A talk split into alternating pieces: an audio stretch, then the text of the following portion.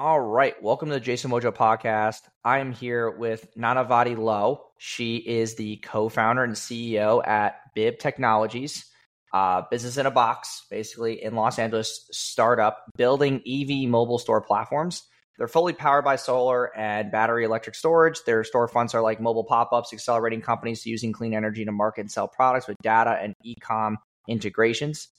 Um, her career just to have some background, uh, includes working with some industry giants like Red Bull, SpaceX, Fiat, Chrysler, uh, FU, I mean MUFG Union Bank, and venture-backed V7 Labs.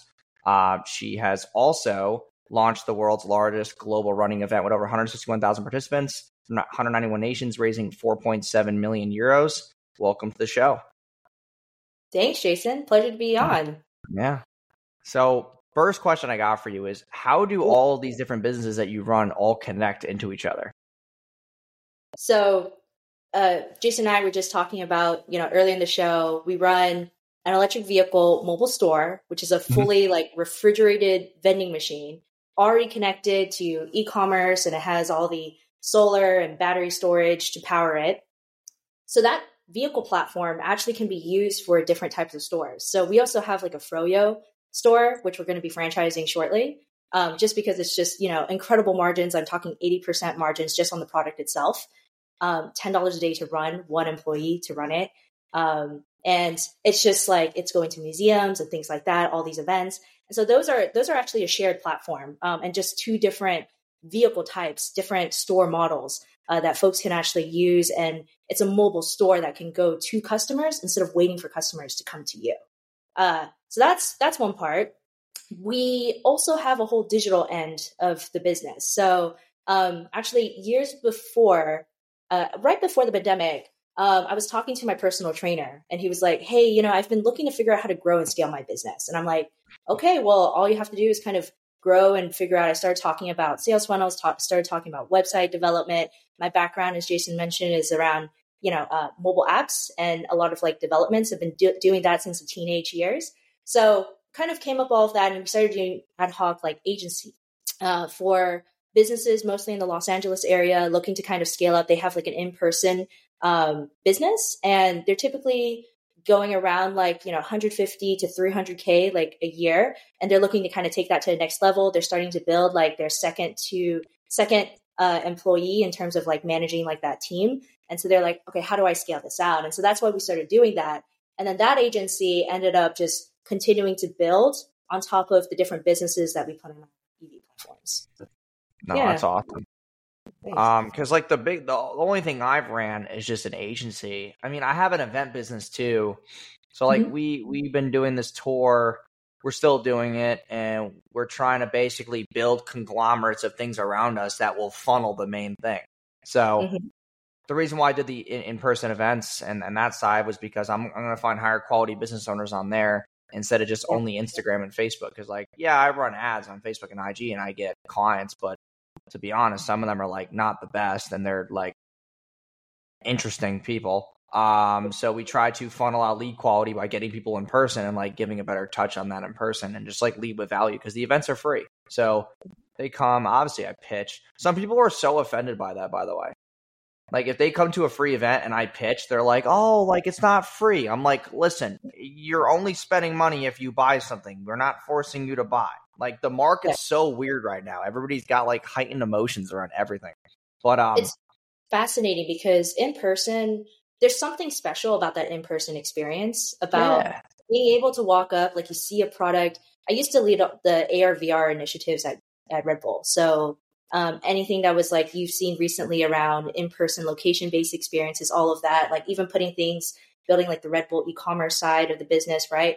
And ultimately, there was so much money put into that space, creating like these, you know, computer vision mobile apps that people can like play an AR game on a Red Bull can and you can move the can and the game still moves around, right? And so it was literally a one point, a little north of uh, 1 million uh, marketing uh, spend on that project alone, like building an app, like creating it, all the technology that went into it. And the the real value was not in necessarily the customers like using the app and like the engagement time, which was high considering an AR app. It was around north of like 15 minutes, which is like incredible for mm-hmm. AR. But it was actually getting retailers to feature Red Bull at like a Walmart, like doing really cool activations and stuff. And like ultimately, Jason, like when it comes to in person events and like activations, like that's where those foot traffic, that's where you're going to get really that conversion. And that's what we're seeing with our mobile pop ups yeah. too. Yeah. Yeah, I love it. And like also yeah. it's kind of just a piece of like it's easier to get content when you're in person. Like doing podcasts like this is like really cool, but it's all audio based. See, if I were to take this and run it as like a long form video, it doesn't perform as well unless you're in person because then I can actually have like thousand dollar cameras surrounding us and to the point where it's like crisp, crisp, clear.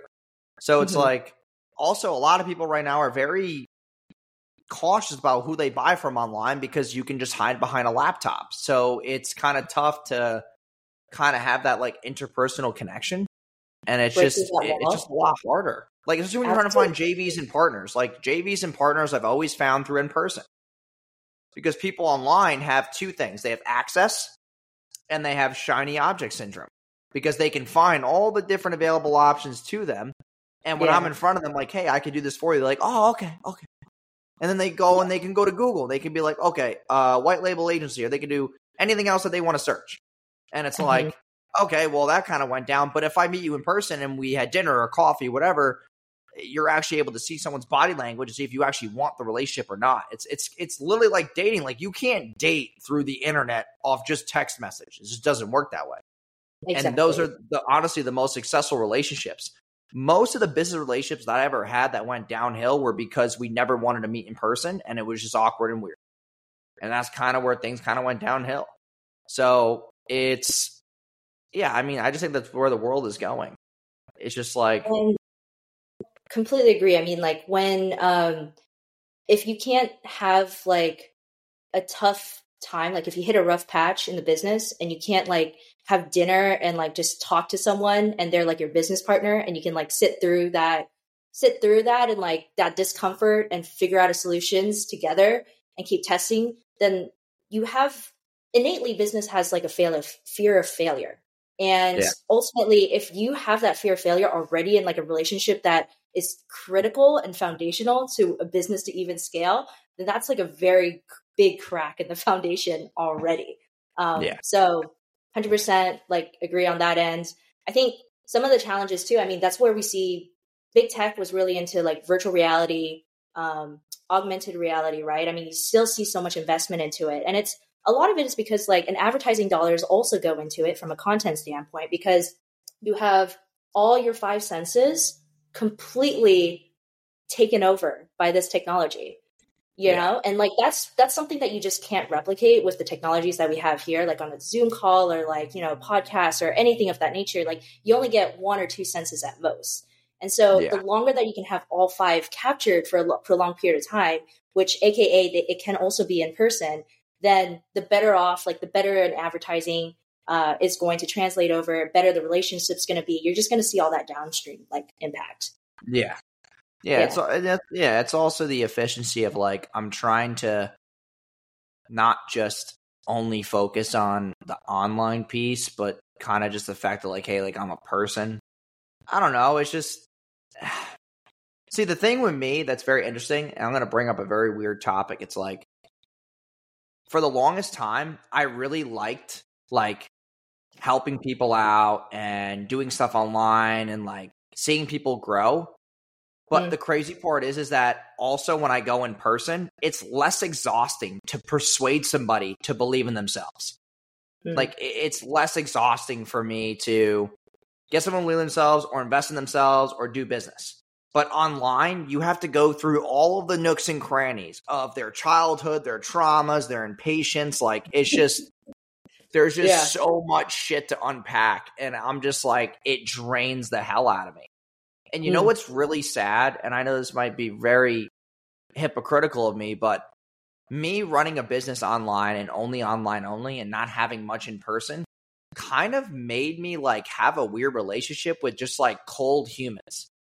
And I don't know why that is. but like it just made it very exhausting to build relationship with people because here's the funny part. I'll give you two scenarios. Mm-hmm. me going in person and telling people hey be patient. Like running ads takes time. They're on board. They're in person. They can't say to me right to my face i'm not impatient.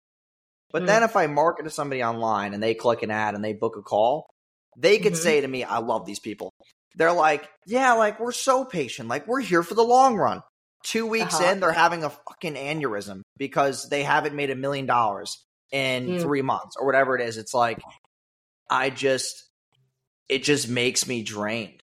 So the whole premise of doing more in person is just to accommodate to better people. Like it's just a lot easier too. It's cool too. You get to like when we when we run the events, I see everybody in person. It's all body language. We all mm-hmm. get lunch we all maybe go out afterwards and we all build a fun relationship. Everybody's taking Snapchats and photos and it's fun and it's like it's giddy, right? But mm-hmm. at the same time, it's better than trying to get more people through the door on an ad than mm-hmm. trying to just talk to somebody in person. Like it's more important to be a human than to just be a robot. And the the, the crazy part is is that all these AI things honestly kind of worry me because like you know AI is cool. I like this. This is AI but it's not something that is going to like change my entire life. It just makes productivity easier. But personal relationships and stuff like that is kind of going to be affected. I don't really think that this is going to help people be people even more. It's kind of making us drift away from who we really are. And it's kind of sad. Exactly. And and I mean like on that note too, like how um you know, when you run your classes and things like that, Jason, um, how do you like when is it in the funnel that you kind of convert them to coming in person? Or do you feel like the folks that come like online like it takes almost more time for them to be comfortable with coming in person? Oh, like yeah yeah. The, the yeah, in-person right? the in-person people buy before they leave. They are mm-hmm. all cold. So there's no like they don't even know like they know who i am sort of but then at the same time like some of them don't and they still come to the event and the biggest reasons why people buy in person they say to me the same thing. They're like hey honestly I'm buying because I saw you in person, and I'm tired of buying from people online. And I was mm-hmm. like, okay. Mm-hmm. And it's just an easy sell. Like, yo, you're in person. Like, I know you're not full of shit. And then they buy. So mm-hmm. that's really the biggest reason why. And it's interesting because it's against yeah. what everybody is pitching with business. Like, do this online, blah, blah, blah. Like, yeah, it's cool to build a business online, but if you're not a human, it's kind of hard to like actually implore people to be excited. Mm-hmm. Like, and I also think like you know we take a look at the types of businesses, right? Like you're a service, you're service orientated, you're a high touch to your customers. Same thing with us too. Like we believe that um, any any business that be run um, with this in person aspect, like you're you're delivering some sort of quality goods and services to your end customers.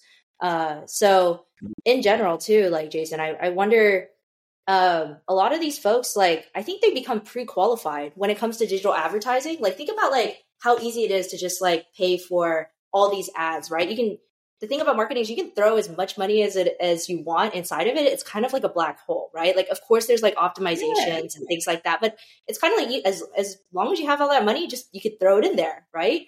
Um, but yeah. the only the only issue the only issue I see with that is that when people start throwing money, they don't wrap the numbers into their mind. They're only emotional. It's all yeah. emotions. Like, oh exactly. my God, like, what's going on? Like, no one's talking to me. Like, we have a client who's making money. Mm-hmm. You know, the, the example is today. This client's making money with us. She's being profitable. But then her complaint is that no one's talking to her daily. Like, why do we need to talk to you every single day? Like, why?